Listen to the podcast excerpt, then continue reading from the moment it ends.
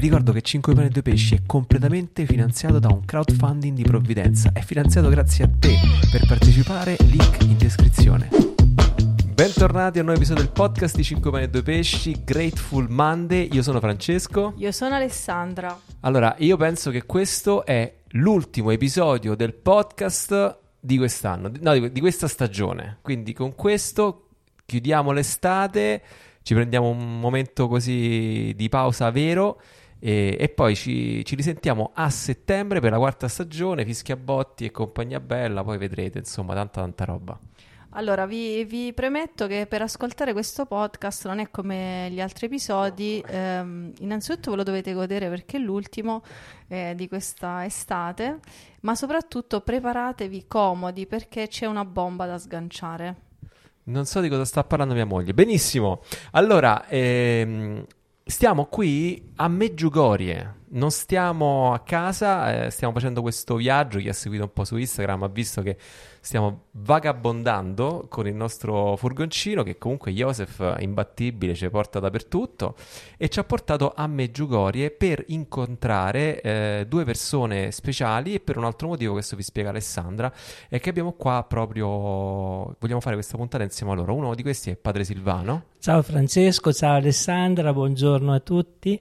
Eh, lui è un prate cappuccino e poi siamo insieme a Francesca che è, è, molto connessa a Padre Silvano. Vi ricordate la madrina di Rebecca che fece quell'episodio sul marito che non era credente? Bla bla. Ecco, Francesca è con noi, ci sgancerà qualche altra bombetta delle sue.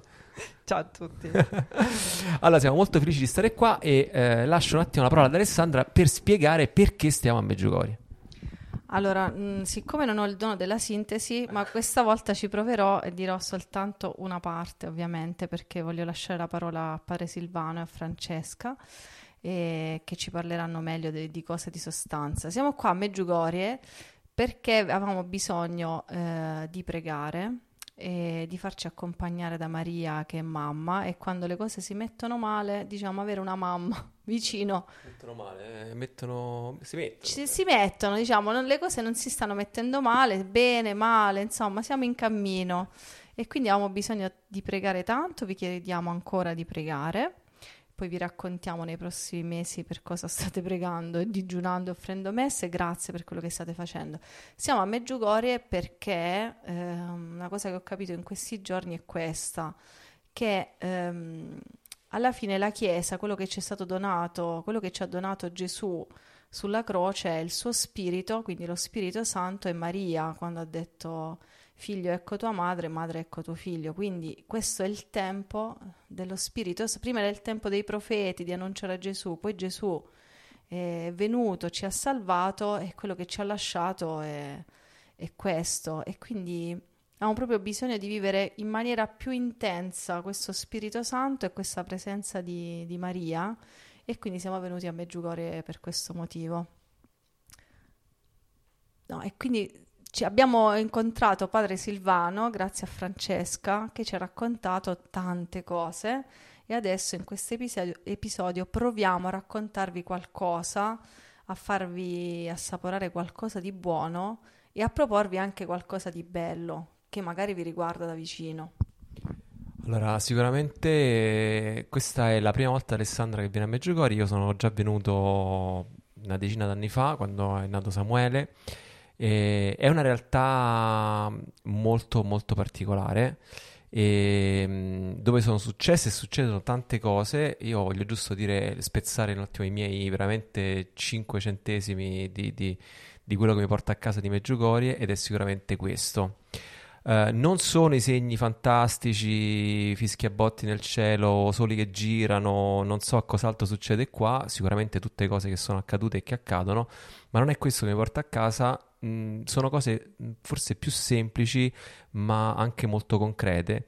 Cioè che quando io vedo, eh, frequentando la messa qui a Meggiugorie, vedo una folla, una marea di persone che ascoltano e partecipano alla messa in tutte le lingue possibili del mondo, che c'è la traduzione simultanea, eccetera, così, che si comunicano, fanno, appunto, prendono l'Eucarestia e eh, si confessano Uh, io l'altra volta sono venuto, avevo dietro di me due signori italiani che il, il marito sentiva un po' così che non sa ma come faccio a confessare? Sono so, almeno 30 anni che non mi confesso. Ecco, quando tu ti rendi conto che stai in un luogo in cui la gente si mette in fila per confessarsi, che non si confessa da 30 anni e che la gente si mette a piangere quando uh, ieri uh, il sacerdote parlava del... Um, di, di, pregare no? per le madri dei sacerdoti, eccetera, eccetera, quando vedi che la gente si mette a piangere, ecco, uh, questa è tutta Chiesa Cattolica 1.0, non ci stanno cose strane, magie strane, segni particolari, è proprio confessione, Eucaristia, tutta roba 1.0, dove però la gente la vive e la vive veramente in massa. Ecco, questo mi tocca il cuore cioè mi tocca ancora, lo so che sono tremendo e sono superficiale forse, però mi tocca più delle apparizioni, ecco, mi tocca più di tutto, cioè vedere il popolo di Dio che in qualche maniera si mette d'accordo con se stesso e va verso, verso Gesù e verso Maria. Ecco, un posto che è così, se me l'avessero raccontato, io dico questa è una cosa pazzesca, cioè qua bisogna, bisogna, bisogna vedere, bisogna esserci, bisogna, bisogna vivere. E poi questi giorni siamo ospiti un po' da Nuovo Orizzonti, cioè siamo parcheggiati davanti a Nuovo Orizzonti con il nostro pulmino e rubiamo un po' un pranzo, rubiamo, qualco, rubiamo qualche testimonianza e ci facciamo volere bene da loro e non solo loro ma anche gli ospiti che vengono a dire delle testimonianze o altre testimonianze, anche quella di Padre Silvano, veramente è un posto ricco di grazia e di persone che condividono delle esperienze incredibili, veramente. Adesso la... proviamo a raccontarvene una. È, è la Silicon Valley di chi vuole vivere con Dio oh, di brutto. Sai che raccontano questi, queste cose. Tu vai al bar, incontri Elon Musk e poi incontri Steve Jobs. Ecco, così è uguale. Tu qua vai in giro, incontri i santi, incontri gente che ha fatto cose assurde e, e che uh, vite rinnovate, per tanta roba. Quindi, però, siccome io la mia esperienza non è di seconda mano, di terza, quarta, quinta, settima mano, invece ehm, desideravo fortemente avere qui nel podcast eh, Padre Silvano perché lui è una persona che invece a Meggiugorje la vive veramente di prima mano e quindi volevo che ci raccontasse un po' lui eh, innanzitutto che cos'è Meggiugorje, che cosa è successo e che cosa sta succedendo e poi faremo altri, altri passi insieme perché vorrei eh, lasciare a chi ascolta ecco, un'esperienza un pochettino più da insider di, di che cos'è questo posto. Medjugorje è una cosa grandissima. Sono 42 anni, sono apparizioni della Regina della Pace a sei veggenti. Solo i numeri ci aiutano a capire quanto è grande. Pensate che Lourdes sono state 15 apparizioni a Bernadette, eh, Fatima sono state 6 apparizioni a tre eh, pastorelli, Meggiugorje sono 42 anni che tutti i giorni la Madonna appare a sei ragazzi. Una volta al mese ci dà il messaggio e tante altre cose. È Maria all'opera. Meggiugorie è Maria che prega per i suoi figli, che li consola, che li istruisce. È Maria all'opera. E questa mamma di cose ne fa veramente talmente tante che non sarei in grado di, non le conosco neppure tutte perché son, è, c'è una vivacità spirituale in questa parrocchia, sono nate nuove congregazioni, associazioni, eh, istituti solo di preghiera, solo di carità, eh, misti, eh, c'è una vivacità assolutamente straordinaria con tanti tanti frutti. No, questo è assolutamente straordinario anche... Mh, mi sono ricordato che ci sta un, un nostro amico Alessandro Franchi che ha così per suo diretto, ma è un professionista, ha lavorato tanto tempo come giornalista, eccetera, eh, fece un video qualche anno fa che so, penso si trovi su YouTube, se cercate Alessandro Fanchi Meggiugorie, che è un documentario dove anche fa una carrellata anche dei vari eh, studi che sono stati fatti su queste apparizioni, sulla veridicità e tutte queste cose qua, perché penso che è una cosa che uno si domanda, no? com'è possibile che a Fatima ci sono state sei apparizioni qua tutti i giorni eh, ci sta questa cosa? Cioè comunque c'è stato eh, cioè, qual è la posizione? Cioè, esiste una posizione ufficiale della Chiesa rispetto a, questa, a queste apparizioni, rispetto a Meggiugori? Qual è il... Senza entrare troppo in tecnicismi, così grosso modo. Allora, eh, l'unica posizione ufficiale risale ancora al 91 della conferenza episcopale della ex Jugoslavia, dove in sostanza non è stata presa una posizione, ma bisogna continuare, rimanere diciamo una cosa da studiare. Poi c'è stata la commissione invece ufficiale presieduta dal cardinale Ruini che ha concluso i suoi lavori. Eh, istituita da Benedetto XVI, però le sue conclusioni non sono state rese note. Di fatto, diciamo, c'è un'apertura grande della Chiesa nei riguardi di Meggiugorie perché Papa Francesco nel 2018 ha eh, mandato un visitatore apostolico, Monsignor Oser, arcivescovo eh, di Varsavia, in, in pensione, il quale ha fatto un lavoro straordinario. Lui subito appena arrivato si è reso conto di tutti i frutti che, di conversione di tanti tipi che c'erano qui a Meggiugorie e tramite lui eh, diciamo, ha unito Meggiugorie alla Chiesa di Roma, alla gerarchia, tant'è che poi Papa Francesco ha mandato a un festival dei giovani il suo vicario per Roma, il cardinale di Sarajevo, Monsignor Fisichella, che, era, che è eh, il responsabile della evangelizzazione nella Chiesa, a dare il mandato ai giovani di essere evangelizzatori. Quindi eh, questa, diciamo, da parte della Chiesa adesso c'è un'attenzione e un'apertura grande nei confronti di Meggiugorje. Eh, ripeto, secondo me noi siamo tanto fissati con appunto i vari esami scientifici e compagnia bella, ma secondo me quando uno vede, cioè chi, se tu vieni qua e vedi quella folla di gente che si va a confessare in quel modo, in maniera così seria, cioè non è un, non è un atto, come si dice, euforico, non so come dire, sì, andiamo tutti a confessare, capito? Come come andiamo a comandare, no? cioè, andiamoci tutti a confessare. Non è così, è, è, vedi una contrizione reale. E questo, cioè, non lo so. Io... Anche per i sacerdoti è molto bello confessare a Meggiugorje, ah. si sente proprio eh, che sono spinti al desiderio di rinnovare la propria vita, di liberarsi di alcuni pesi. I cuori si aprono in una maniera che normalmente non succede nelle nostre parrocchie se dobbiamo essere evangelici e dobbiamo giudicare un albero dai frutti, cioè secondo me questo forse... Ripeto, io sono una persona tendenzialmente scettica che non si lascia tanto, diciamo, passatemi il termine, abbindolare da segni o cose così, eh, ma questi non sono segni, questi sono proprio frutti, cioè un'altra cosa, è un altro è level up qua, è un'altra cosa. Ehm, una cosa che mi interessava sapere da te, appunto perché sono ignorante, non, non, non, ho, non sono un grande insider di tutto questo, eh, mi interessa molto il discorso degli ultimi giorni, no? che qua se ne parla tanto di, di Maria che in qualche maniera eh, è connessa con tutto il discorso degli ultimi giorni, delle sue apparizioni che il tempo stringe. Non so se, se mi sono so spiegato in quello che dico. O è, una, o è una mia sensazione che si parla molto di questo.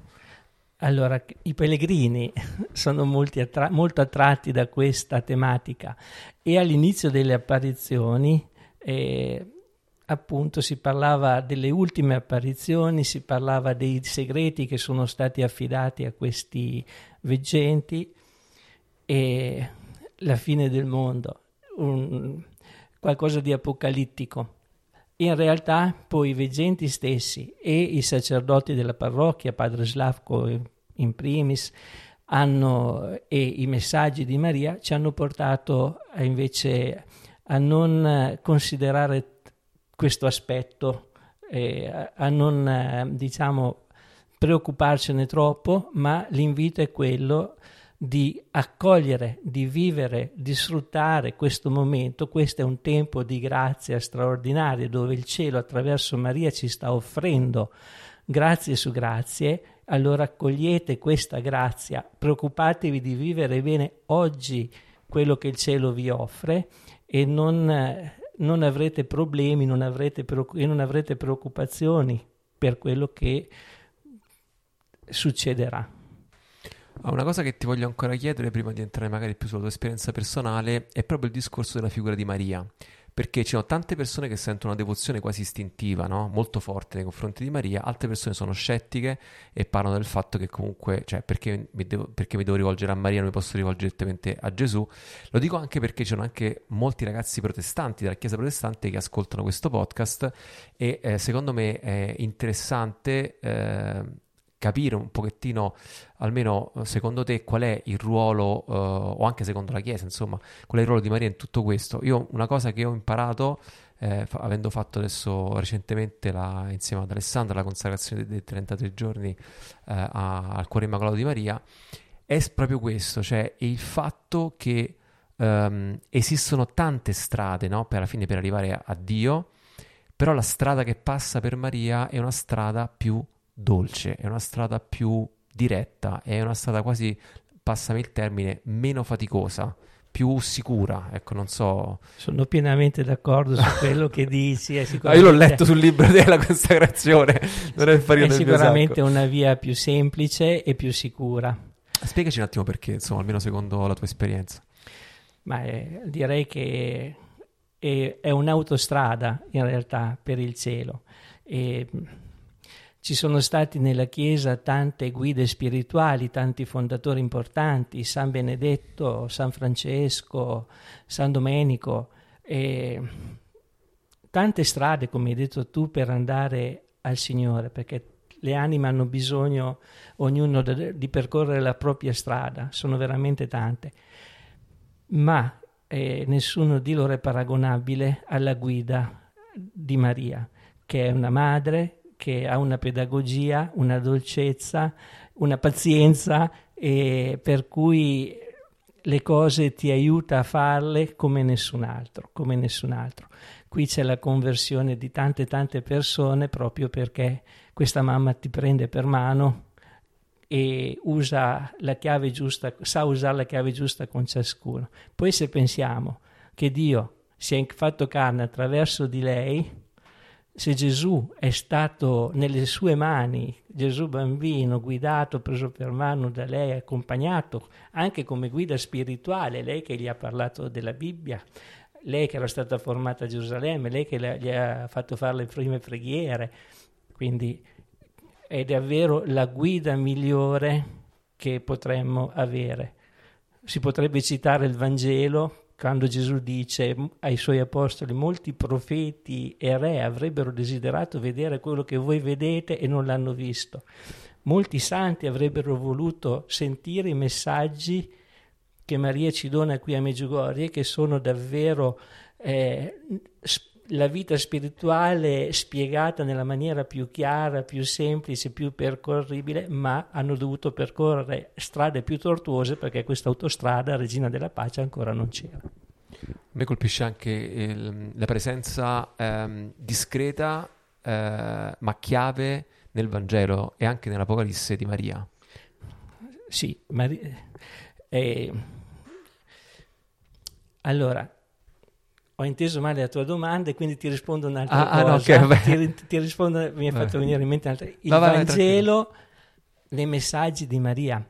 Io li commento tutti i mesi per tanti gruppi di preghiera e posso fare una trasposizione eh, di, dei suoi messaggi con una parte del Vangelo. Quindi è il Vangelo ridetto da Maria con la sua donna, con sensibilità di donna, di madre, e quindi è il Vangelo proprio eh, snocciolato. snocciolato, ma che rende possibile a tutto viverlo, te, te lo fa vivere e non te ne accorgi, con una semplicità che probabilmente altre guide spirituali ti complicano un po' di più. Quello che intendevo io è, è, è invece anche il fatto che proprio nei Vangeli e nell'Apocalisse, cioè Maria è presente poco in maniera molto discreta, ma sempre nei momenti chiave. Cioè, allora sì, no, adesso no, ho un... inteso meglio eh.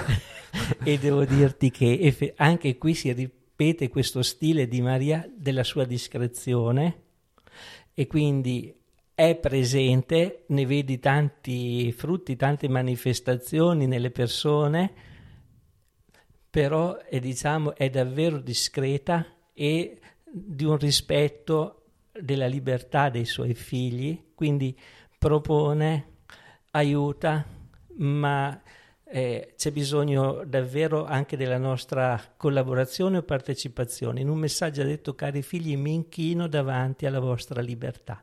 Quindi ha uno stile discreto. Te ne accorgi di questa presenza e ne puoi parlare eh, ampiamente se sei in preghiera.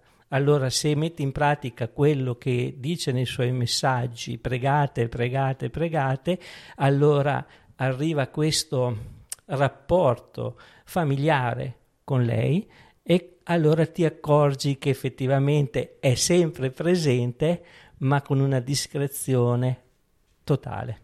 No, questo è, mo- è, molto interessante perché penso che da un punto di vista così intellettuale, eh, così razionale, eh, non ci sono spiegazioni che tengano, nel senso che ognuno può dire la sua in qualche maniera, però eh, a livello invece esperienziale è diverso. Eh, io non sono mai stato particolarmente forte, diciamo così, nel mio, nel mio, legame con Maria, ma devo dire che in tanti invece momenti, ripensando alla mia vita, in tanti momenti chiave, eh, invece M- Maria è stata presente e, e, adesso che ci siamo un po' riavvicinati, un po' con questo cammino che abbiamo fatto anche della consacrazione, stare qua a Meggiugorje, eccetera, eccetera, devo, devo dire che... Uh, c'è que- queste cose che tu dici, io le percepisco personalmente, ecco. non saprei spiegarle, eh, fino in fondo e penso che se qualcuno ha il dubbio di questa cosa o ha la curiosità, ecco non il dubbio, ha la curiosità di questa cosa qua, eh, l'unica cosa che veramente ha senso fare in tutto questo discorso è quello di sperimentare. Sono d'accordo, bisogna, eh, quando tu metti in pratica quelli che sono eh, le sue richieste, pregate per le mie intenzioni, eh, ad esempio, e tu preghi per le sue intenzioni, poi poco alla volta ti accorgi anche di quello, ti fa comprendere anche quali erano i benefici che tu ne hai. Bisogna metterli in pratica. È la stessa cosa quando uno parla no, sul fatto che so, l'esistenza di Dio, crede- avere fede, non avere fede.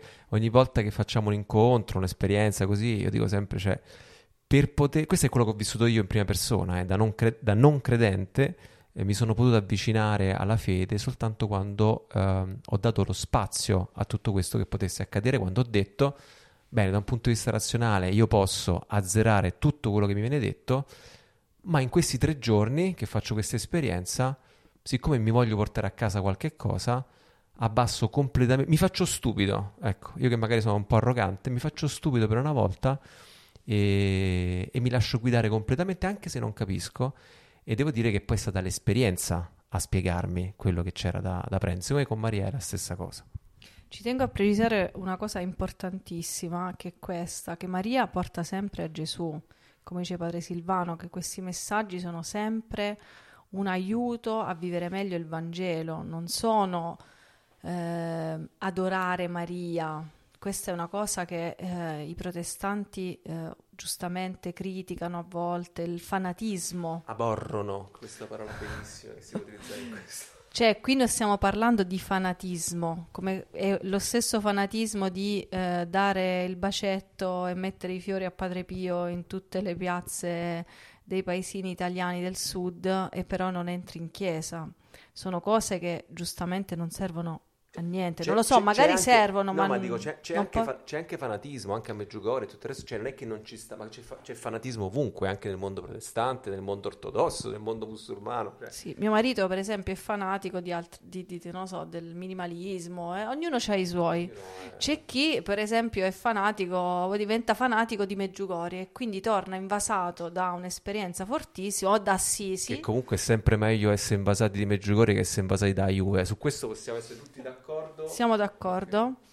Ehm, e quindi que- ci, teniamo, ci, teniamo, tantissimo a precisare questa cosa. Qui non stiamo parlando di un livello di fanatismo o non so di che. Qui stiamo parlando di una grazia speciale che il Signore, almeno questo abbiamo capito, di una grazia speciale che il Signore ci concede di avere Maria vicina, visibile, di ascoltare dei messaggi, di, di, di sentirla vicina, nella, che si, si, si, fa vicina alla nostra umanità, cioè proprio mh, mm, parla come noi, non so come dire, si fa, mh, si, si avvicina, si, quando dice eh, umilia, nel senso si abbassa fino a noi eh, per portarci a Cristo, è fino a se stesso. E i frutti che si vedono sono frutti che vanno di una vita spirituale per Gesù, per il Signore, non sono frutti spirituali fuori, non lo so, eh, non sono fanatismi. Ti porta alla chiesa, ti porta all'adorazione, ti porta alla messa, ti porta alla confessione. Si può parlare di impreparazione perché arrivano tanti pellegrini che magari erano 30 anni che non si confessavano, che non hanno una formazione cristiana e quindi anche nel loro modo di rispondere alla grazia devono imparare, devono un po' formarsi. Però qui ha fatto anche una scelta straordinaria perché questa comunità di Meggiugorie, questa dei frati francescani, ma della comunità dei fedeli laici, è portatrice di una fede veramente limpida, pura, eh, scevra da ogni eh, cose secondarie, dovuto al fatto che sono, hanno avuto una persecuzione e tanti martiri per 400 anni sotto la dominazione musulmana e poi per più di 40 anni sotto il regime comunista, per cui è una fede essenziale, è una fede eh, forte e quindi sono il veicolo dei messaggi di Maria e sono un aiuto anche per le persone che arrivano invece da altre esperienze, magari contaminate da, da altre mentalità, qui ricevono proprio una testimonianza sana di una fede corretta. No, ma è una cosa che magari abbiamo saltato un po' di dato per scontato è che qui quando ci sono state le prime apparizioni ci sta per il regime comunista. Quindi, cioè, non è che Qua, cioè, non è che qua dici, ah, mi è apparsa Madonna e tutti ti applaudevano, te sparavano. Ecco, quindi è, anche secondo me questi fatti qui eh, vanno messi nell'equazione. Cioè, non, qui a, adesso ci sono forse gli applausi, lasciami passare il termine. Ma fino all'altro ieri, appunto, era, era qualcosa di, di, di Essere eh, cristiani qui era, era eroico. Era, era eroico, eroico, sì, eh, sì. Insomma, quindi non è proprio una cosetta così e già rispondo a quelli che, ecco, chi sta lì pronto a scrivere il messaggino, no, ma perché a Meggiugori? Ti rispondo già mo e non lo scrivo manco se so altre cose che non mi interessa. No, ma qua ci sono le bancarelle, fanno i sordi così e tutte queste cose. Ecco, non, uh, non, mi interessa, nel senso che sì, eh, in ogni occasione c'è sempre magari chi eh, se ne approfitta o chi, non lo so, non vive, non lo so, qualsiasi cosa sia, ma non è importante perché quello che è importante è appunto questo vedere i frutti buoni, eh, vedere una cosa che la vedi soltanto qua, che non la vedi a San Pietro, che non la vedi da nessun'altra parte, che non la vedi a Fatima, non la vedi a Lourdes. Quindi insomma, no, che dici? sono frutti differenti a, Fatima e Lourdes. Diciamo. No, ma non era per sminuire, è per dire che insomma cioè, si vede qualcosa di incredibile. Sì, qua eh, respiri il fatto che sta succedendo adesso e eh, quindi eh, sì, incontri sì, i protagonisti che Maria ha scelto in questo eh, e puoi parlare con i testimoni di prima mano, i veggenti, i sacerdoti che eh, da anni eh, testimoniano i messaggi di Maria ai pellegrini. Sì, sì, no, no, questo è... Senti, volevo chiedere una cosa a Francesca invece, sempre proprio riguardo questo argomento qua del, proprio di Maria, no? Perché, uh, no, lo chiedo, lo chiedo, a Francesca perché Francesca è una grande uh, devota, diciamo così. Si può dire, non so come, devota è una cosa da vecchi, però insomma... tu hai trovato grande giovamento nel arrivare a Cristo attraverso Maria. Ecco, questo detto così secondo me funziona meglio. E, no, vabbè, come ha detto padre Silvano, come abbiamo detto noi, mi piacerebbe sapere qual è la tua esperienza, come ci sei arrivata a questa cosa, quali sono i frutti per te, non so, di quello che vuoi, insomma, però mi piacerebbe sapere il tuo punto di vista. Sì, no, ehm, Mar- scusate, Maria per me è stata importantissima per il mio cammino spirituale, devo dire, perché nel 2009, mi ricordo, l'ho raccontato, ne, l'ho raccontato nel podca- nello scorso podcast che abbiamo fatto insieme, vabbè, già un, più Qual- di un anno fa. Eh, sì, Comunque, fa. l'ho raccontato che nel, nel, 2009 ho avuto un incontro con Gesù. Ehm, e lì e poi subito dopo um, una collega mi ha parlato di Meggiugorie. Io l'avevo solo sentita nominare, non sapevo bene cosa fosse, neanche ci credevo tanto alle apparizioni fino a quel momento. E ho iniziato a leggere dei libri su Meggiugorie e mi si è aperto un mondo.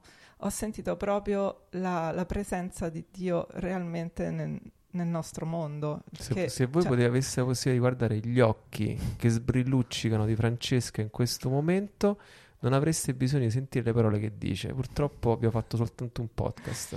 Vi mando una fotografia. sì, è vero, no, è stato molto forte perché eh, io ero credente prima di questo, diciamo, di questo incontro, di questa conversione più profonda del 2009, ero credente sin da bambina, frequentavo la chiesa, frequentavo gruppi, gruppi della parrocchia, ero credente, però era più a livello, diciamo, mentale forse. E fatto questo incontro mi è arrivato tutto al cuore. E, sco- e, e in più conoscendo questa storia delle apparizioni, leggendo i libri e vedendo i frutti e sentendo, leggendo delle testimonianze eh, di quello che succedeva qui, dei miracoli, de, delle cose, delle conversioni pazzesche, eh, ho, ho sentito davvero la presenza di Dio realmente nel nostro mondo, che no, non so come spiegarlo, però la presenza viva qui. E, ehm, e quindi mi è venuta una gran voglia di venire a Meggiugorie, sono venuta nel 2013 per la prima volta e ho trovato questo, quello che raccontava Francesco, questa folla di gente che viene qui a pregare e, e senti questo, questa preghiera nell'aria, lo Spirito Santo che, che, che gira, che volteggia nell'aria. E, ehm, e, questo mi ha colpito tantissimo e mi è venuta quasi una tristezza perché ho detto ma adesso io torno a casa, c'è questa atmosfera così bella di preghiera, vedevo i, i, i frati, le suore sorridenti, gruppi eh, di religiosi, gruppi di laici e pensavo, ah, ero invidiosa dei, dei, dei religiosi perché dicevo, ecco, loro tornano a casa, hanno la loro comunità, eh, continuano a pregare, continuano a vivere questo clima. Io invece torno a casa con mio marito che è ateo, e così nella vita quotidiana. Peccato, non, non potrò vivere tutto questo, non, non potrò continuare a vivere tutto questo.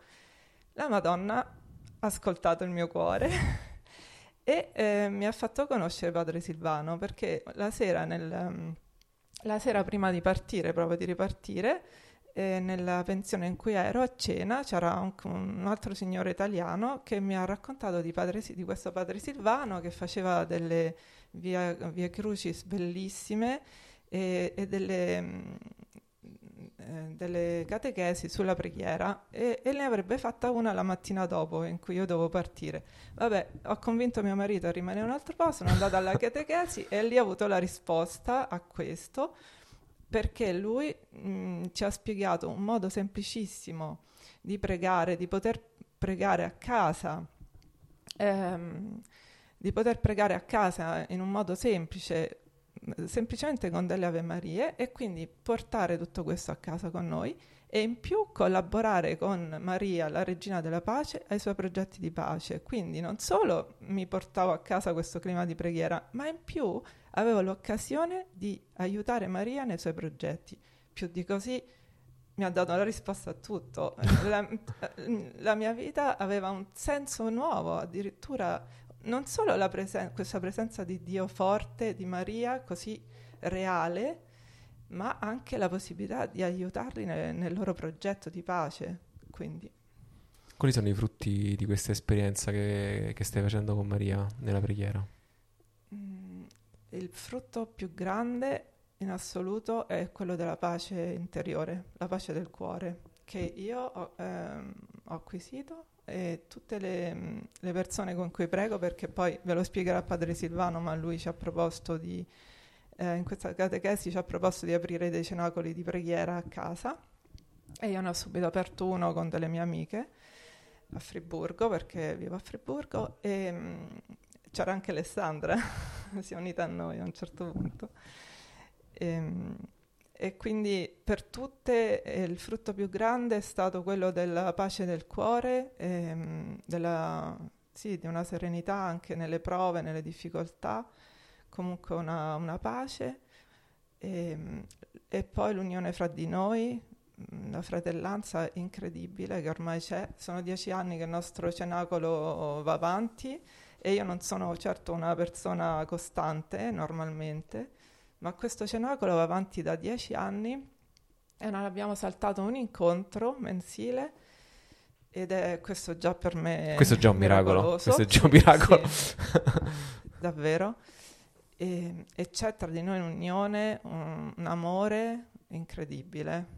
E poi abbiamo avuto anche frutti non so frutti per le persone per cui abbiamo pregato ci sono stati dei, dei piccoli risultati diciamo e non da ultimo il fatto che la nostra piccola comunità italiana a Friburgo è cresciuta sempre di più, probabilmente anche, anche grazie a, al serbatoio di preghiere del nostro Cavolo, cenacolo. Ammazza, voglia. E adesso è diventata addirittura una parrocchia italiana, cioè una missione cattolica italiana a Friburgo, eh, che si allarga sempre di più, è molto molto vivace, piena di giovani, di famiglie giovani e continuano a nascere bambini. eh, Questo di, eh, bu- di, solito è un buon segno. Sì. eh, ecco. No, eh, tu questa cosa qua l'hai un po' passata sotto banco, ma è una cosa incredibile. Voi non vi rendete conto, questo, questo, questo frutto è una cosa pazzesca. Noi siamo arrivati nella realtà di Friburgo dove veramente eh, la messa era già, insomma, era già un risultato averla in tedesco e poi ci stava questa messa italiana che però era un po' abbandonata e non, assolutamente non era accogliente, era un po' molto problematica. Noi ci siamo un po' inseriti con la nostra eh, rinomata delicatezza, abbiamo spaccato tutto, siamo con la chitarra, i bonghi così, le signore che, tradizionaliste che stanno lì eh, o suicidio unica via, venivano con la maglietta, ce ne, ne posso fare, viene mal di testa quando vengo a messa. E però da questo in realtà eh, è stato, l'ha portato avanti Francesca con, con questa preghiera, cioè non, è, non, l'ha portata avanti con programmi parrocchiali o altre, o altre cose, eh, l'ha portata avanti proprio solo con la preghiera perché non è questa azione di, ehm, come si dice, creare radici lì eh, per la comunità italiana era, era, tutto che ben voluta, cioè tutto, tra, non è italiano insomma, avete capito, cioè che non, non era ben voluta insomma. E invece questa perseveranza nella preghiera, perché non è, ripeto, non è stato nei programmi parrocchiali, ma è stato proprio nella perseveranza nella preghiera, ha creato una radice che poi non si è, si è diventata sempre più fitta, sempre più profonda, fino a creare ombra per le persone che poi arrivavano, ristoro e continua a crescere. Questa è una cosa pazzesca che soltanto chi forse ha fatto esperienza di qualche comunità un po' arida si rende conto cosa vuol dire quando una comunità poi rinasce o nasce proprio, insomma, in questo caso. Pazzesco. Io volevo sapere, eh, prima di arrivare al, all'esperienza del, dei cenacoli, volevo sapere, eh, magari anche se vuoi sinteticamente, come vuoi tu, eh, il tuo legame invece personale con Meggiugorje, cioè come perché poi è legato con i cenacoli, no? Perché la tua presenza qui poi ha fatto nascere sti cenacoli. E quindi mi interessava sapere, cioè, tu come, come ci sei arrivata a Meggiugorje? Allora, la mia vocazione si intreccia con Meggiugorje. Arrivo a Meggiugorje come pellegrino nell'84, avevo 24 anni. Padre Silvano era un ragazzo di 24 anni che faceva il pellegrino a Meggiugorje. Questa è un'immagine. E in quell'anno sono entrato nel convento dei frati cappuccini di Parma. Iniziava anche il mio percorso. Eh, Ma vo- se, sei venuto qua a Meggiugorje già sapendo che saresti entrato oppure eh, le, venire qua ti ha spinto? Diciamo che eh, in contemporanea, è proprio stata una cosa... Era in discernimento? No, stavo no. pregando, stavo pregando e così, diciamo che stavo cercando Dio. Okay. Avevo cominciato a pregare con il rinnovamento dello spirito e questo gruppo è venuto a Meggiugorje, io sono venuto pellegrino con loro. Ma poi di lì, senza particolari percezioni, però sono tornato l'anno dopo, sono tornato l'anno dopo ancora e poi dopo è venuto questo grande desiderio di fare il sacerdote quindi per dieci anni, dall'87 al 97, non sono più venuto perché ho portato avanti tutta la formazione per diventare sacerdote. Però eri con i cappuccini. Con i cappuccini. Sì. Poi ho ricominciato a tornare in maniera personale per studiare. Stavo finendo, volevo finire gli studi, volevo una specializzazione, ma volevo finire velocemente perché avevo voglia di fare, di impegnarmi, mm-hmm. di mettere in pratica tutto quello che già avevo imparato. E quindi sono venuto per finire gli studi, sarebbe interessante anche i segni e le grazie ricevute in quel momento lì. E poi ho cominciato a portare pellegrini. Ho cominciato ad accompagnare pellegrini nel 2000 nel 2002 a uno di questi pellegrinaggi eh, uno dei messaggi de, a una di queste apparizioni del Vigente Ivan era cari figli desidero impregate per le mie intenzioni perché desidero realizzare con voi dei miei progetti speciali i pellegrini che accompagnavo gli ho chiesto ma la Madonna ci ha fatto una richiesta, volete rispondere a questa richiesta di Maria? Sì, con grande entusiasmo, appena finita l'apparizione. Va bene, che preghiera volete fare per le intenzioni di Maria? Voi che preghiera avreste fatto? Eh, Loro mi hanno risposto, gli regaliamo mille Ave Maria. Sono rimasto senza parole perché non conoscevo quella devozione e poi per la loro generosità.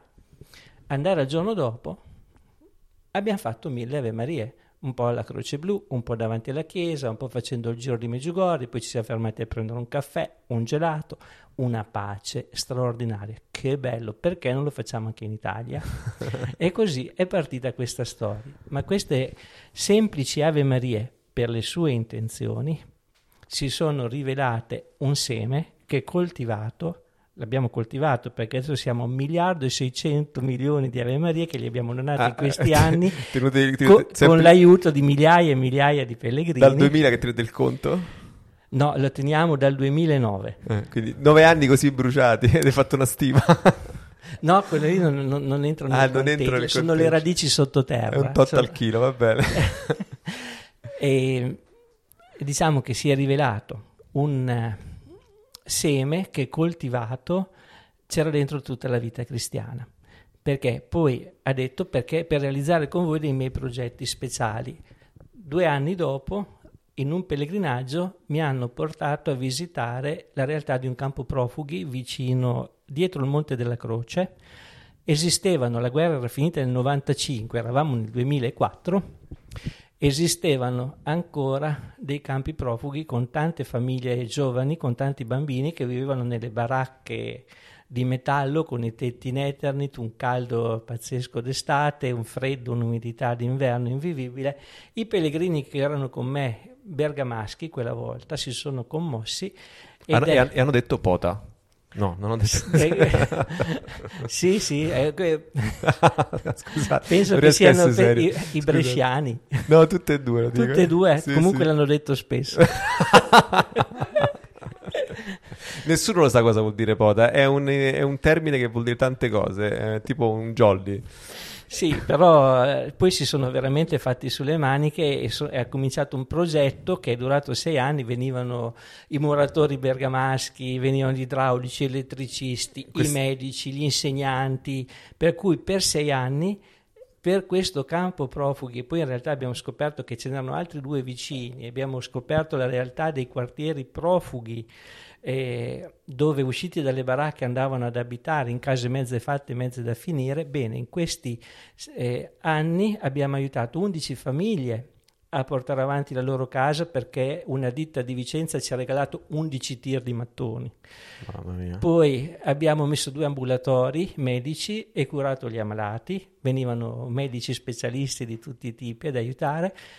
Abbiamo portato qualche giovane in Italia a imparare l'italiano e un mestiere, ma soprattutto ci siamo dedicati ai bambini, a questi bambini. Abbiamo pensato un modo di tirarli fuori da questa realtà di questo campo profughi. Abbiamo preso in affitto una casa che poi si è rivelata in una posizione incredibile sotto la Croce Blu, sotto la collina delle apparizioni, che è diventato il loro oratorio. D'estate arrivavano insegnanti, scout, clown, gli facevano fare tantissime attività poi abbiamo scoperto, vi dicevo, i quartieri profughi, a un certo momento avevamo più di 200 bambini, le attività duravano tutto l'anno, mandando insegnanti in tutte le loro piccole comunità.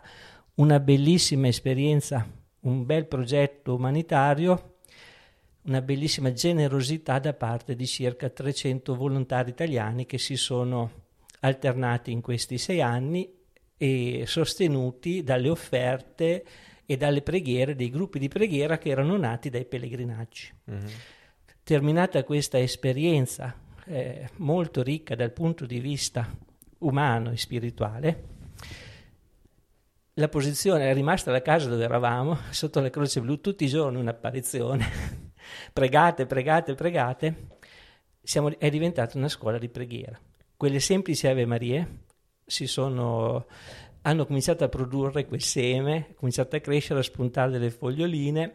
Altro messaggio molto importante, 25 aprile 2010, cari figli, pregate per le mie intenzioni, pregate perché mi si aprono quanti più cuori possibili. E noi allora abbiamo detto adesso facciamo 60 milioni di Ave Marie, un numero così, per aprire il cuore degli italiani una per ah, ogni italiano. Ah. No, perché veramente avevamo fatto il museo dove esponevamo tutti questi messaggi con tutte le Ave Marie che arrivavano, un museo visitatissimo che raccontava la storia, la crescita di questa realtà. E allora un, signore romano passando con le mani in tasca, fischiettando, bello, bello, dice interessante, 13 milioni, ma la Madonna ne vuole 60 milioni. cioè, arrivavano anche gli obiettivi, no? Quindi gli abbiamo regalato 60 milioni per l'apertura del cuore degli italiani ai progetti di Maria. Devo dire che ci ha insegnato una cosa strato, bellissima, come si apre il cuore alla grazia, come bisogna pregare perché il cuore si apra alla grazia. Se voi venite a Meggiugorie ve lo sentite ripetere da tutti, dai sacerdoti in chiesa, dalle comunità, aprite il vostro cuore. Io mi sono sempre chiesto, ma come si fa ad aprire il cuore alla grazia? Eh, questo ci interessa, vai, vai, siamo... Dopo ho scritto un libro che lo spiega, ah, ecco. che però è frutto di esperienza. Come si chiama questo libro? Aprite, apritemi i vostri cuori. Padre Silvano? Alfieri, si... però Alfieri. non è in... Eh... Non è reperibile? No, diciamo che ho finito la stampa e quindi ce ne ho po- pochissime copie, si può trovare però sul nostro sito, si può scaricare un pdf. Ah, e, e com'è il sito? Il sito è apostolidelapace.it e lì c'è questo libro e c'è anche la catechesi in audio uh-huh. che per anni ho fatto ai pellegrini spiegando come si deve pregare perché il cuore si apra alla grazia. Apostolidelapace.it IT. Però dai, uno spoiler ce lo devi fare adesso. Breve, breve, uno spoiler. ci ho messo anni, ci ho messo anni a capire questa cosa e poi le parole non sono differenti da quelle che si dicono per la preghiera del Rosario, delle Ave Maria del Padre Nostro, diventa veramente difficile cogliere eh, la differenza, che sono due mondi completamente, due esperienze completamente diverse. Eh, pregare e pregare bene, pregare dicendo a Dio quello che deve fare e pregare invece con un cuore aperto alla grazia che Lui ti offre. Sono due esperienze totalmente diverse e non riesco a dirvelo in una parola. No, no, però, no, no già, questo, già questo punto, già questa differenza già, già fa tanto. Però eh, voglio prendere un attimo la voce degli scettici e farti questa domanda perché sono sicuro che ci saranno, no, cioè non noi, figure, ci saranno brutti cattivi che stanno ascoltando, che eh, uno si può fare questa domanda e dire, vabbè, ma eh, che senso ha, no? Ripetere sempre Ave Maria, Ave Maria così a pappardella, no? Cioè, ha un senso questa cosa qua. Eh, aggiungono una piccola cosa. Ehm, ci sta questo libro, eh, Racconti di un pellegrino russo, che parla eh, della preghiera del cuore e parla di questo eh, pellegrino ortodosso che ehm, leggendo appunto mi sembra una delle lettere di Paolo no? che dice pregate incessantemente e lui si fa questa domanda dice ma che vuol dire pregare incessantemente e quindi lui va, parla con i vari padri, parla con i monaci, parla qua, parla là, cerca di capire, legge la, filoca, la filoca, come si legge? Filocalia. Filocalia. Filocalia e questo libro, eh, diciamo, molto popolare tra gli ortodossi così di, per l'iniziazione cristiana e, e cerca di capire questa roba qua, no? E alla fine eh, gli viene da- gli data questa formula, no? Dice il Signore Gesù Cristo abbi pietà di me, no? Addirittura detto con il movimento del respiro, no? Quindi inspirando il Signore Gesù Cristo, eh, espirando abbi pietà di me. Eh, e che è una cosa continua che tu dovresti fare praticamente incessantemente durante il giorno. Ora, ascoltandoti, mi domando, dico, ma cioè, è molto somiglia, cioè ci sta Sì, una... È una preghiera del cuore. La preghiera vocale mette in movimento sentimenti ed emozioni. Quindi quando tu dici Ave Maria, Ave Maria, Padre nostro, metti in movimento i sentimenti e le emozioni. E questa è una, sem- una delle tante definizioni di preghiera del cuore che possiamo dare.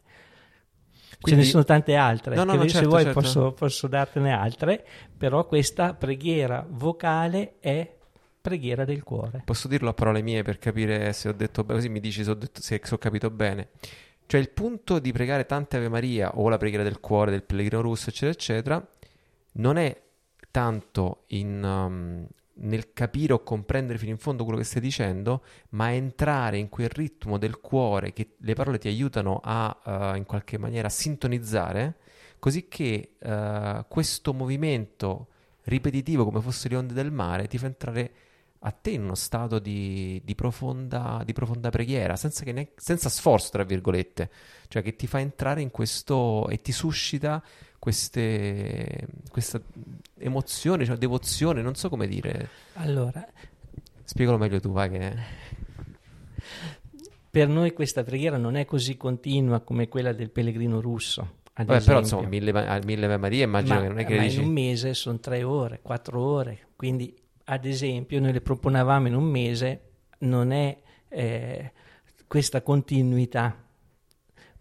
Allora, per noi eh, questa- queste semplici Ave Marie, noi per pregare, devo proprio fare una piccola lezione sulla Vai, preghiera, vai, vai, tranquillo, vai. abbiamo due centri, la mente e il cuore. Quando noi meditiamo il Vangelo, ad esempio della domenica, allora la mente cerca la luce, c'è bisogno di silenzio, di attenzione. Quando noi facevamo- facciamo una preghiera vocale, Ave Maria, Padre nostro, mettiamo in movimento sentimenti ed emozioni.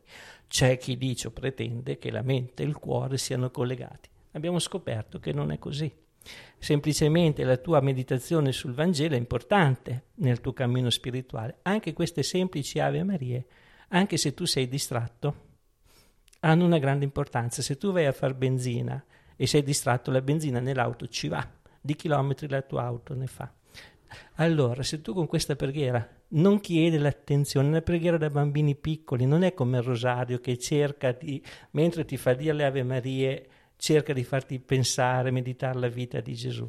Con queste semplici Ave Marie, preghiera da bambini piccoli, prima elementare, l'oggetto dia- del dialogo con Maria sono le preoccupazioni che tu hai in testa, i lavori che devi fare, le distrazioni che hai. Porti il tuo cuore nel cuore di Maria. Si crea questa condivisione e lei porta nel tuo cuore la sua pace, la sua luce e poco alla volta mette ordine alla tua mente, nel tuo cuore, nella tua vita.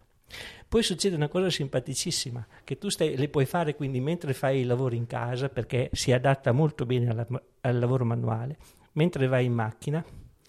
E la cosa simpatica che succede è che ti distrai dal tuo lavoro e dici: Ma qui c'è Maria, qui c'è il cielo, il paradiso vicino. Avviene una distrazione al contrario. Poco alla volta ti riempi il cuore di questa presenza, di questa pace di Maria, e dopo ti accorgi che ti cammina vicino in tutti i momenti.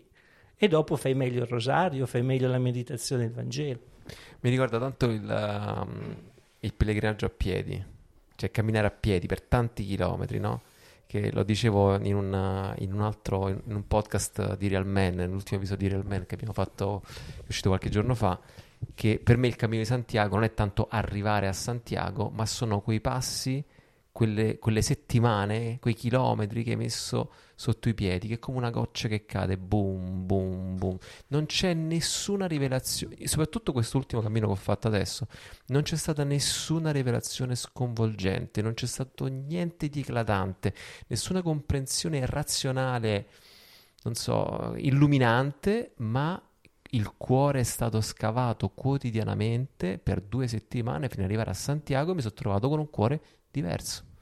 È la crescita autentica che viene giorno per giorno, come avviene in natura, come anche a livello spirituale così. È stra interessante sta roba qua perché siamo così fissati a una comprensione razionale e, e quasi meccanicistica, no? Di che adesso faccio questo e quindi faccio quest'altro, capisco questo e quindi succede quest'altro, invece tanto nella vita spirituale accade invece in questa maniera con lo stesso meccanismo della goccia che cade tutti i giorni nello stesso punto che sembra una stupidaggine e dopo due secoli ci sta un buco cioè, è una cosa impressionante Padre Silvano, voglierei eh, invece che ci parlassi um, più nel dettaglio di questo discorso dei cenacoli e delle altre proposte che insomma vivi.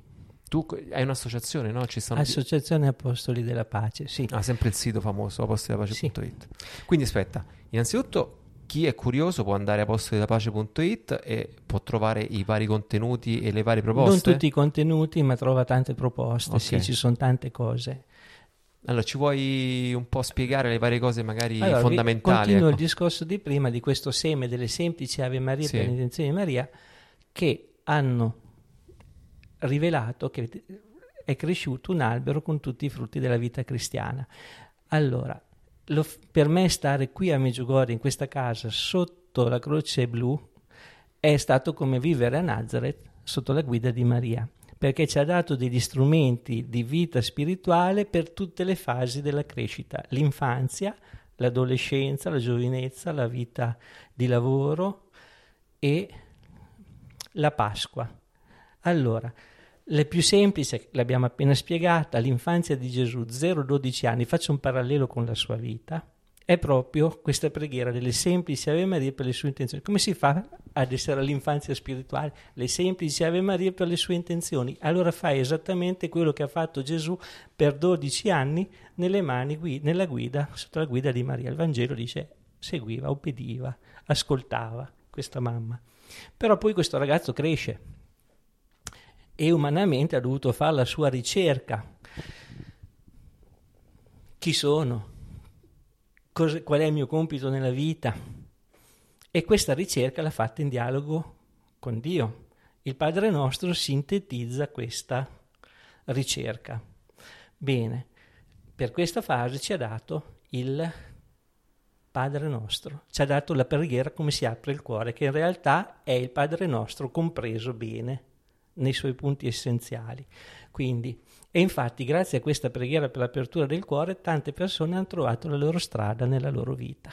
Ma questa, cioè, quello, quello, dei cenacoli, quindi è una, è una, proposta che si fa. No, sto zitto, vai, vai, vai avanti tu, vai. La preghiera, il cammino della fede non è in solitaria, anche Gesù l'ha condiviso con la sua comunità a Nazareth il sabato nella sinagoga, una volta all'anno a Gerusalemme con il popolo, ma quotidianamente lo condivideva con Maria e con Giuseppe nella sua famiglia.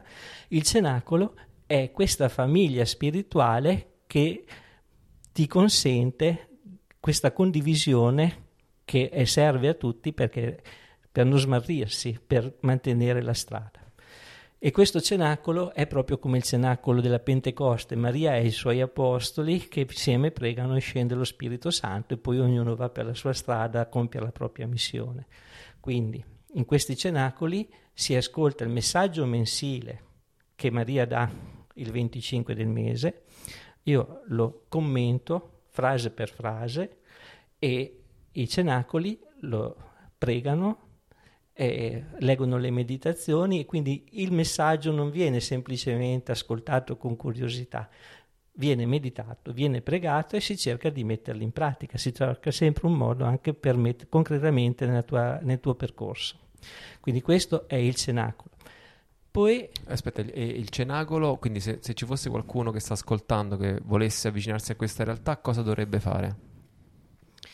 Beh, potrebbe... Cioè ce ne sono tanti in Italia, no? Nel mondo anche, no? Allora, che fanno parte del nostro cammino, penso che siano sui 700. Mm-hmm. La maggior parte sono in Italia, poi Maga... ce n'è un bel numero in Messico, eh. poi ce n'è un po' anche in Germania. Ah, eh, sì, sì. E, e, così. E quindi uno come fa a sapere se nella propria realtà esiste, cioè nel, dove abita esiste un'esperienza di questo tipo? Cioè nel sito ci stanno scritte Allora nel sito eh, si, trova, si, trovano i contatti okay. e può contattare la nostra segreteria. Diciamo che più che aggiungersi a un altro cenacolo è meglio farne uno proprio. perché Ok. sono fatti tra amici, tra familiari, tra conoscenti, anche tra colleghi di lavoro. C'è una certa affinità e quindi ogni cenacolo, che può essere anche piccolissimo, di due persone, poi può essere più grande, di 20 o più persone, però è formato da persone che hanno che Maria chiama un cammino insieme, una famiglia. Quindi io Giacomino che voglio aprire un nuovo cenacolo di preghiera alla Sgurgola Marzicana, che devo fare? Allora, scrivi un messaggio alla nostra segreteria dove trovi il numero di telefono sul eh, sito e noi magari ti mandiamo qualcuno che è vicino a te a spiegartelo, a Ah. insegnartelo. Beh, mica male, perfetto. Vai, next step. Next step è Gesù che cresce e fa la sua missione pubblica. Nella Sì. sua missione pubblica che cosa fa? Lo Spirito del Signore su di me mi ha mandato ad annunciare ai poveri la lieta novella. Compie tutte le opere di misericordia corporali e spirituali. A partire del 2019, un, me- un altro messaggio, Quaresima 2019, cari figli, voi chiedete a mio figlio Gesù di essere misericordioso con voi e lui lo è. Quante volte io ho chiesto a voi di essere misericordiosi? Allora, quella quaresima abbiamo deciso di fare la quaresima della misericordia, compiere gesti di misericordia sempre per l'intenzione da offrire, da donare a Maria a Pasqua e poi è nata una scuola, scuola di misericordia che unisce le opere alla preghiera e tante altre piccole cose che aiutano a viverla in maniera evangelica. Poi qual è il messaggio più dirompente del- di Gesù in questi tre anni? Più forte, quello del perdono. Ah, Nel 2016, in questa casa, Santa Maria Goretti, de- che ha perdonato il suo assassino, 2016, Giubileo della Misericordia, è nata una catechesi che insegna un metodo per perdonare, chiaro, semplice, che funziona. E non so a quanti pellegrini spieghiamo continuamente come si fa Quindi un que- perdono che funziona. questo lo fai in questa casa qui a, Sì, Me- a in questa casa oppure in tanti incontri che facciamo in giro nei convegni nostri. Ok, e questo lo, tro- lo si trova sul- sempre sul sito più o meno il calendario, qualcosa o... Sì, qualco- sì, si trova, Si si, trova. trova. Non, non proprio tutte, è meglio davvero i contatti perché non, abbiamo, non, non riusciamo ad aggiornare tu- tutto, Mm. ci precede, non riusciamo a correre dietro a Ne- far tutto. Ne so qualcosa, cioè anche noi non siamo bravissimi in questo. E quindi un metodo per perdonare. Poi la cosa che, principale che sintetizza la vita di Gesù, che sintetizza il Vangelo e che sintetizza anche la vita di ciascuno di noi è la passione, morte e risurrezione, è la sua Pasqua e anche noi siamo chiamati a passare dall'uomo vecchio all'uomo nuovo e quindi e lo Spirito Santo ci accompagna in questa conversione quotidianamente. Allora è nata in, questa- in questo percorso la nostra Via Crucis alla scuola di Gesù che ti insegna ad affrontare la croce di ogni giorno, l'incrocio di ogni giorno insieme a Lui, che se, la- se da quell'incrocio, da quella croce, ci sono tante strade che partono, si può affrontare quel contrattempo, quel disagio, quella sofferenza alla maniera del ladrone, cominciare a lamentarsi, eh, risentimento, disperazione, tutti vicoli ciechi che non portano da nessuna parte. Invece quella stessa croce, quell'incrocio, affrontati insieme con Gesù, con il suo spirito, Gesù risorge e Gesù risorte in una condizione estremamente più bella, nuova, migliore di prima della croce. È previsto anche per noi. Se tu l'affronti con lui ti ritrovi in una condizione nuova, migliore dal punto di vista relazionale, dal punto di vista fisico, dal punto di vista spirituale. La Pasqua insieme con lui. L'ultimissima iniziativa è invece il pozzo di grazia, proprio volendo valorizzare questa via crucis che è estremamente efficace, che chi ha imparato a farla ti cambia proprio l'umore interiore, da- dai nuvoloni tutti neri, ti spazza via e fa spazio alla risurrezione, alla luce, alla grazia. Quindi questa è se fosse una grazia eh, versione Padre Silvano. Ci abbiamo tanto questo, questo modo di dire che di fronte alle difficoltà, eh, invece di dire mamma mia che mi è successo, fermati un secondo, fatti venire questo dubbio. E se fosse una grazia? E quindi questo qua È è, sicuramente l'occasione per una grazia. Eh, sì, sì, quindi È interessante come voi abbiate, in realtà c'è lo stesso approccio. È così. Lo Spirito Santo soffia in Eh, tanti modi, ispira in tanti Dovrebbe modi. essere sempre uno Spirito Santo, anche a Meggiugorie. Anche se stiamo fuori dall'Europa, eh, quindi cioè, voglio dire che qua stiamo, non è... E quindi, volendo valorizzare questa Via Crucis, sono nati i pozzi di grazia nel 2022, all'inizio del 2022. Pozzo per questo motivo. Ci sono nel mondo tanti giacimenti di petrolio, di gas, per estrarre i quali abbiamo investito tempo, soldi, intelligenza, Nel mondo purtroppo ci sono dei giacimenti di sofferenza che sono ben più grandi dei giacimenti di petrolio e di gas, per estrarre i quali non ci siamo impegnati molto, piuttosto gettiamo il sasso nel- da Con- vicino. Continuiamo a mettere roba, più, che estrarre continuiamo a mettere No? cose. E invece, e se quella sofferenza rimane nella testa, nel cuore di quella persona, crea eh, dei disagi ancora più grandi, no? delle deformazioni. Invece, se quella sofferenza appunto viene vissuta come abbiamo imparato con quella croce, unita alla croce di Gesù, allora sei unito anche alla sua risurrezione e vi ho detto Gesù risorto è qualcosa di estremamente mil- una vita di una pienezza infinitamente più grande rispetto a Gesù prima della croce. Bene, da quella croce si scaturisce per te e per chi è vicino a te e per tanti un'energia, una risurrezione, un miglioramento fisico, psichico, affettivo, di tutti i tipi. Soldi, successo, donne, tutto, tutto, tutto, tutto. Allora, questa conclusione no, vabbè, niente, ho aggiunto io. Mi sono fatto prendere la mano, scusate, cancellate sto pezzo, cancella.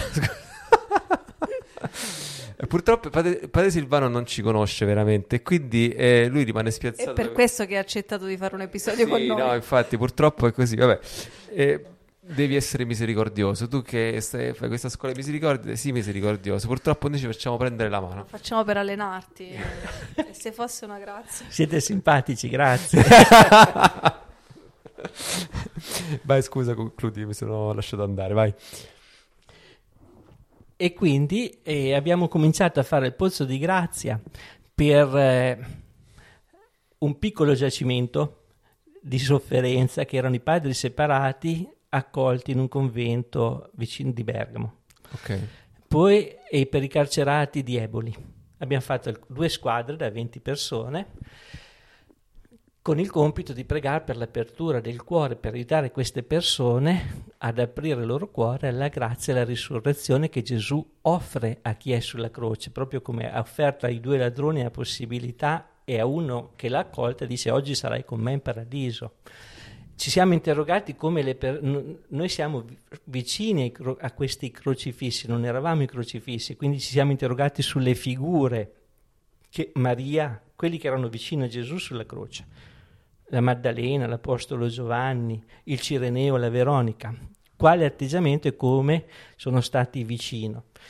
E poi abbiamo, quindi abbiamo utilizzato per loro la preghiera, il digiuno e ci sono stati dei risultati straordinari nel, eh, nella vita e nelle comunità che abbiamo preso, eh, diciamo, dove abbiamo sperimentato questi primi pozzi di grazia.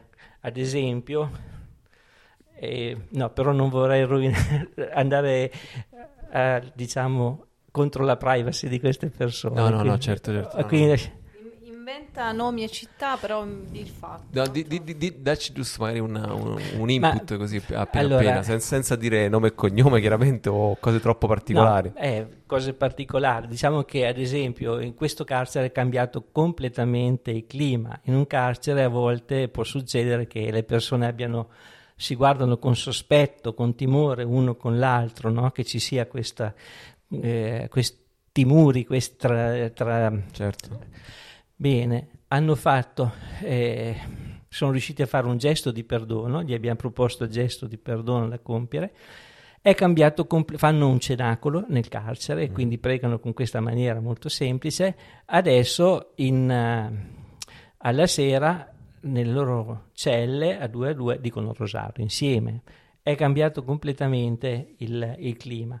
Allora dopo ci abbiamo preso gusto vedendo i frutti che arrivavano, dopo l'abbiamo fatto per alcuni profughi ucraini che erano a Sassari, l'abbiamo fatto per gli ammalati e invece da eh, gennaio di 2023 nei nostri cenacoli sono tutti anziani. Purtroppo chi prega sono le persone anziane e dopo la pandemia anche i pochi giovani che c'erano sono diminuiti ancora di più. Allora tutti avevano il problema dei figli. Eh, mio figlio non va più in chiesa, non, eh, non trova lavoro, non, eh, dopo la, si è bloccato con gli studi, adesso si è chiuso in stanza, non esce neanche più. Preghiamo per i giorni, applichiamo il pozzo di grazia dal quale stiamo ricevendo tutte queste soddisfazioni ai no, giovani. Tra l'altro c'è il parallesimo con Giovanni, no? Cioè, Giovanni sotto la croce è, è, un giovane, no? Cioè alla fine, no? Cioè tu prima accennavi al fatto che eh, avete osservato le persone che stavano sotto la croce, no? E Giovanni è, ah, gio- è, certo. è, Giova- è Giovanni giovane. È giovanissimo. E comunque una cinquantina di persone hanno messo in questo pozzo i figli, i nipoti, i giovani che avevano nel cuore 3, 4, 5 nomi a testa, quindi il primo mese a gennaio abbiamo pregato per 200 ragazzi. Poi ho fatto il giro dei cenacoli in febbraio e marzo e questo interessava a tutti, tutti avevano questo problema, questo desiderio, per cui sono tornato da questo giro e mi avevano affidato 4.000 giovani per i quali pregare. Così. No. Però erano sempre 50 le persone che pregavano. Eh, non funziona così. Allora abbiamo creato un'applicazione in modo che le persone possano mettere il nome dei giovani, però prima di mettere il nome dei giovani si devono iscrivere, se vuoi che preghiamo per tuo figlio, anche tu devi pregare per gli altri. Quindi, e con questa applicazione siamo arrivati a oltre 15.000 giovani che stanno per i quali pregare e siamo a 770 operai.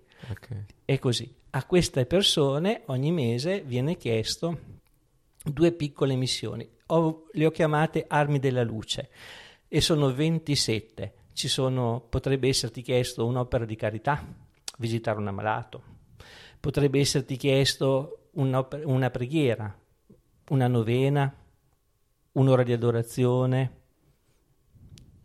potrebbe esserti chiesto anche l'arma della penitenza, un digiuno, un fioretto, due ore di lavoro, il eh. gesto di perdono potrebbe esserti chiesto anche un sacramento di offrire la messa per questi giovani, sempre perché il loro cuore si apra alla grazia che il Signore ha per loro, al progetto che Dio ha per loro. E, potrebbe, e potrebbe capitarti anche un'arma della testimonianza, per cui se qualcuno ti dice preghi per mio figlio, beh, vabbè, ti spiego, anche a te puoi fare anche tu la tua parte. Quindi, e eh, una volta al mese aggiorno queste persone con un incontro su Zoom e loro mi aggiornano su quello che sta succedendo a questi ragazzi e me ne raccontano delle bellissime, ma veramente cose straordinarie, guarigioni grandi. La maggior parte delle grazie riguarda il lavoro, tanti giovani che trovano il lavoro, alcuni che trovano, ritornano alla preghiera, altri che migliorano i rapporti familiari, cadono dei muri di, che non si parlavano e allora, due episodi banali per, per, per, per capire meglio. Questa mamma ha pregato per la figlia, avvocato, ma questa figlia ha fatto tanti concorsi, non è mai passato uno. Dopo che l'ha inserita nel pozzo di grazia, gli ultimi tre concorsi che ha fatto li ha vinti tutti e tre. Può scegliere quello che, che vuole. Un'altra mamma eh, messicana con due figli ribelli ai, che non l'ascoltano, non obbediscono, figuriamoci parlare di Dio, li ha inseriti in questo pozzo, in questa preghiera di tutte queste persone, dice repentinamente hanno cambiato atteggiamento, adesso ascoltano, obbediscono, se gli parli di Dio ascoltano. Qual è la differenza? Chissà quanti anni hanno pregato queste mamme per, per i loro per figli. figli certo. Però un altro messaggio importante che riguarda anche i cenacoli. Da soli non possiamo, dice non potete Maria, fermare il male che vuole distruggere il mondo, ma quando siete uniti alla volontà di Dio e noi preghiamo per la volontà di Dio, non gli vogliamo insegnare il mestiere, cosa deve fare per questi ragazzi, preghiamo piuttosto che questi ragazzi si aprano a quello che Lui offre a loro. Quando siete uniti alla volontà di Dio, quando siete uniti a mio figlio, noi siamo uniti a Maria soprattutto in questa preghiera, potete guarire il mondo, potete cambiare tutto e si verifica veramente qualcosa di straordinario. È il Vangelo quando due o tre si riuniscono Sì, no, per infatti. chiedere qualcosa nel mio nome, il padre la concede. È così anche in una famiglia. Quando i figli vanno d'accordo e chiedono qualcosa, il padre è ben felice di concedere. Ehm, ma Francesca mi, anche mi accennava il fatto dei giovani che pregano per i giovani, no? Fra, non, non mi parlavi del pozzo di grazia anche... Sì, padre Silvano ultimamente ha cercato di coinvolgere anche dei giovani a pregare per i giovani, perché però eh, finora sì, l'ha detto, sono persone di una certa età. Giovani sfatichete che non vogliono preghiere. Eh, invece adesso sta cercando di coinvolgere anche i giovani. Quindi io vorrei fare un appello a tutti i giovani che vi seguono. Ragazzi, ci sta offrendo, la Madonna ci sta offrendo la, la possibilità di collaborare con lei, ma vi rendete conto di che onore ci sta dando? Noi con un- uno sforzo minuscolo, perché veramente queste armi della luce due al mese sono niente. Io ho iniziato io stessa a partecipare al Pozzo di Grazia, oltre al cenacolo, è veramente niente, quasi te ne dimentichi, le fai in poco tempo e sono fatte, ma i frutti sono enormi, quindi con pochissimo sforzo ognuno di voi può fare qualcosa per aiutare Maria e, e poi gli ritorna indietro, vi assicuro che gli ritorna indietro molto più di quello che fa, perché Maria ti ripaga, è, è incredibile, Eh, c'è un'opportunità incredibile, quindi... Io volevo dire questa cosa che tante volte, soprattutto quando ho fatto il tour eh, del libro e siamo stati in tante città, veramente abbiamo incontrato so, migliaia di ragazzi. Una cosa che mi ha colpito tanto, per cui sono stata molto felice, è che il libro che io ho scritto, Padre Silvano non lo sa non dirò il titolo, però è una parolaccia questo titolo.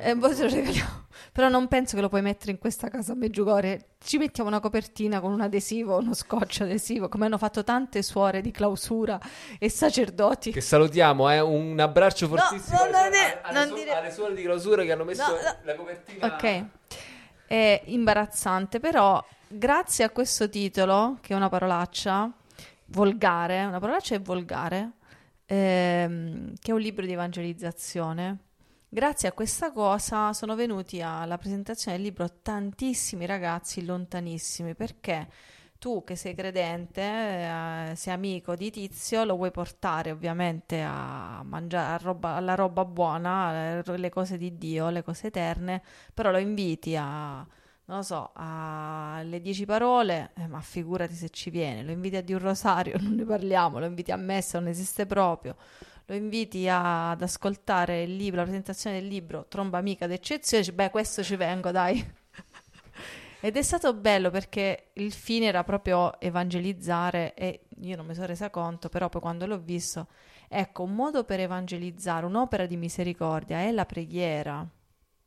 Quindi se tu vuoi portare veramente alla conversione del cuore un, un tuo amico, quello che puoi fare, oltre a invitarlo a questa, però quanti è, quanta gente scrive tromba amica o libri del genere per cui lo puoi invitare e ti dice di sì, o situazioni in cui puoi ricevere un annuncio e ti dice di sì, è difficile, però quello che puoi fare oggi è pregare per quell'amico e pregare insieme a una comunità così grossa, cioè 700.000, quanti sono? 700 persone che pregano, cioè sono cose enormi, cioè tutto è, è veramente tantissima gente. Questa roba qui ti aiuta non a convertire quella persona, ma cioè apri- che quella persona apra il cuore, cioè aprire il cuore vuol dire accett- che poi è quello che vuol dire essere credenti, né più né meno di accettare quell'amore che Dio ha per te, cioè non è né sforzi né niente, proprio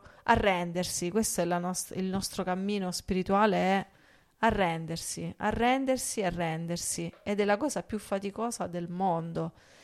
E quindi quello che puoi fare oggi e non è convincerlo, è... l'hai invitato cento volte ad Assisi non ci è voluto venire. Ha invitato cento volte a Meggiugorje, c'è voluto venire. E invece cento volte dieci parole, cioè, non ci viene, non so dove, non ci viene. Però tu puoi pregare per quel, per quel tuo amico. Dice, mi sento sola qui all'università perché nessuno è credente. Ecco, puoi pregare per tutti quelli dell'università.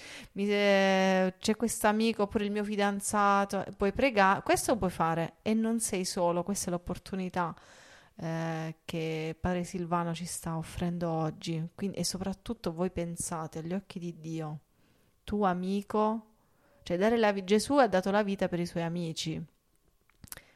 Ma so, se noi, eh, però dire un'Ave Maria, mettiamo, fare un'opera di queste, di queste 26 che ti capiteranno, cioè è molto, una cosa molto piccola che dare la vita, però da qui si comincia, cioè non è che un giorno ci arriva il tumore, lo offro per questo mio amico, cioè magari ti arriva e lo farai, cioè, ma non tutti siamo Chiara Corbella. Te lo auguriamo? No, no, no, no, è una cosa brutta, scusa.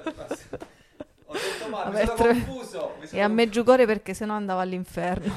e quindi siamo qua per riparare i suoi peccati.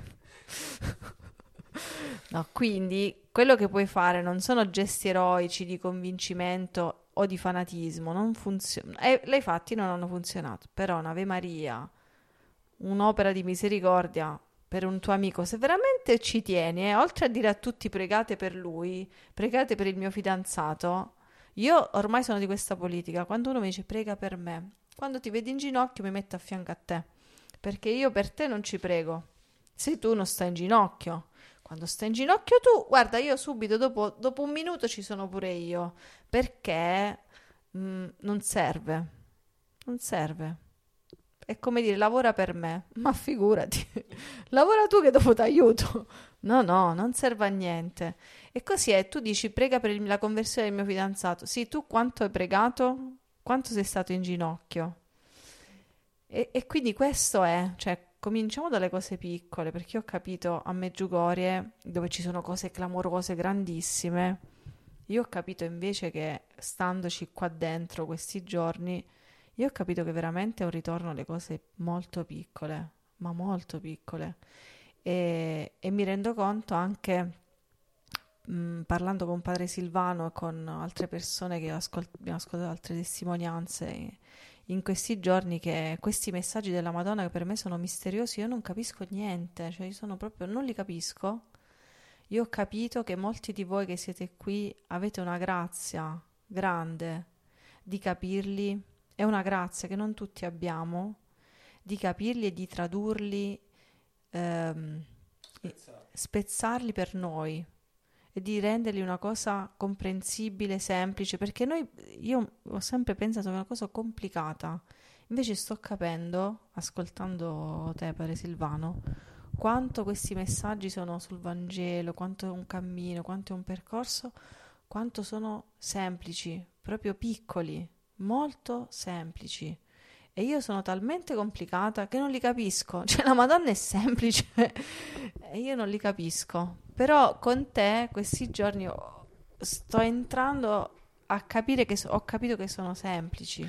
Guarda, mi piacerebbe tanto eh, farvi un altro podcast sul come si perdona, che è davvero una catechesi di 5 minuti e ti fa vedere come un gesto piccolo è devastante, produce dei frutti, abbatte dei muri incredibili, perché è così nel Vangelo, il granellino di senape, i cinque panni e due pesci, che però utilizzati in comunione con gli altri, in comunione con Gesù, sono, grad- sono in grado di sfamare folle immense e di risultati straordinari. In quella catechesi sul perdono si capisce molto molto bene. È bellissima sta cosa, è stupenda. Io dopo questo episodio cortissimo di un'ora e 23 minuti, eh, io vorrei di cuore eh, ringraziare Padre Silvano, ringraziare Francesca, ringraziare mia moglie che ho invitato a questo mio podcast e, ehm, e, vorrei come ultima parola dire semplicemente questo. Mm, nella vita c'è tanto poco da capire, ma tantissimo da accogliere. Io non so se, se Meggiugori è una chiamata per te, non so se, se eh, avvicinarti alla, a Maria è una chiamata per te, se pregare nei pozzi di grazia sia una chiamata per te, ma quello che so è che noi siamo troppo attaccati al capire e invece c'è tanto, tanto, tanto da accogliere e da ricevere attraverso gesti piccoli. Quelli che oggi Padre, Padre Silvano ci ha un po' condiviso sono gesti semplici, piccoli, belli e che eh, abbiamo tanto parlato di pregare per gli altri, ma io penso e sono veramente convinto, questo è radicato nella mia esperienza, che nel pregare per gli altri tu fai innanzitutto una grazia enorme per te, anche se non dovesse cambiare niente, anche se il tuo fidanzato, tuo marito, tu suocera, eh, il tuo collega di lavoro non si convertono, ma ti sei convertito te, che fa tutta la differenza del mondo. Ragazzi, io eh, salutiamo Padre Silvano. Saluto voi, vi ringrazio di cuore per questa opportunità e mi auguro davvero che qualche giovane preghi per i giovani, sarà il primo ad essere beneficato e Alessandra l'ha detto benissimo e anche noi utilizziamo questa, questa diciamo, eh, questo stile a chi ci chiede di pregare per i suoi figli, diciamo va bene, insieme con te. Quindi anche tu partecipa ed è, e però la gente è ben felice quando ti dà il nome di un figlio di fare anche qualche lo, cosa. La sua parte, certo. Vorrei ringraziare tanto Francesca che voi non la vedete mai, ma non vi rendete conto eh, di... Abbiamo il motore a reazione dietro al furgone, cioè, ed è Francesca. Noi, eh, la sua preghiera, la sua presenza incessante dietro a 5 pane e 2 pesci è fonte di enormi ispirazioni e fonte di grande grazia e quindi vorrei ringraziare Francesca a nome mio e di Alessandra, dei nostri figli, di Rebecca in particolare perché lei è la madrina e ecco questo, grazie. Grazie a voi. Bene. Noi vi salutiamo, è inutile dire veramente che mh, vi portiamo nel cuore, tante persone hanno visto che stavo andando a Meggiugorie e ci hanno chiesto preghiera veramente vi portiamo nel cuore del Padre con l'intercessione di Maria, tutti, tutti quelli che seguite 5 pane e 2 pesci, tutti gli amici, zii, cugini vostri, tutte le vostre intenzioni, tutti i ragazzi di Oretta Labora, tutti, tutti, tutti, tutti. E, ehm, e, vi ringraziamo per le vostre preghiere che sappiamo che anche se noi non vi stiamo parlando di nulla di quello che sta accadendo vi abbiamo detto solo che stanno accadendo cose molto abbiate pazienza abbiate pazienza le cose di Dio ci vuole il tempo e vanno custodite e vi ringraziamo che anche senza sapere che cosa sta succedendo, lo so che è stata là in trepidazione, eh, ci arrivano spesso messaggi o abbiamo offerto, fatto dire una messa per questa vostra intenzione, che non sa qual è l'intenzione. ho detto un rosario, ho fatto un digiuno, ho incontrato dei ragazzi e mi hanno fatto un digiuno perché avete detto questa cosa e vi ringraziamo, il Signore vi benedica mille volte tanto e spero che voi possiate essere veramente i primi a beneficiare di questa grazia che stiamo vivendo enorme e vi chiediamo ancora, ancora di pregare, se potete digiunare, se potete dire qualsiasi cosa potete, la cosa che più vi, vi dispiace, che più eh, è difficile, se voi la fate, la fate per il regno di Dio. Grazie. Buone vacanze, buon tempo di riposo, ci rivediamo a settembre, eh? Non sappiamo bene il giorno, però adesso ci ricominceremo con una nuova stagione e a quel punto penso che ci apriremo anche a raccontarvi un po' di più di quello che stiamo vivendo noi in questi lunghi mesi eh, che abbiamo custodito e quindi vi abbracciamo fortissimo e vi aspettiamo. Ciao ragazzi! Ciao!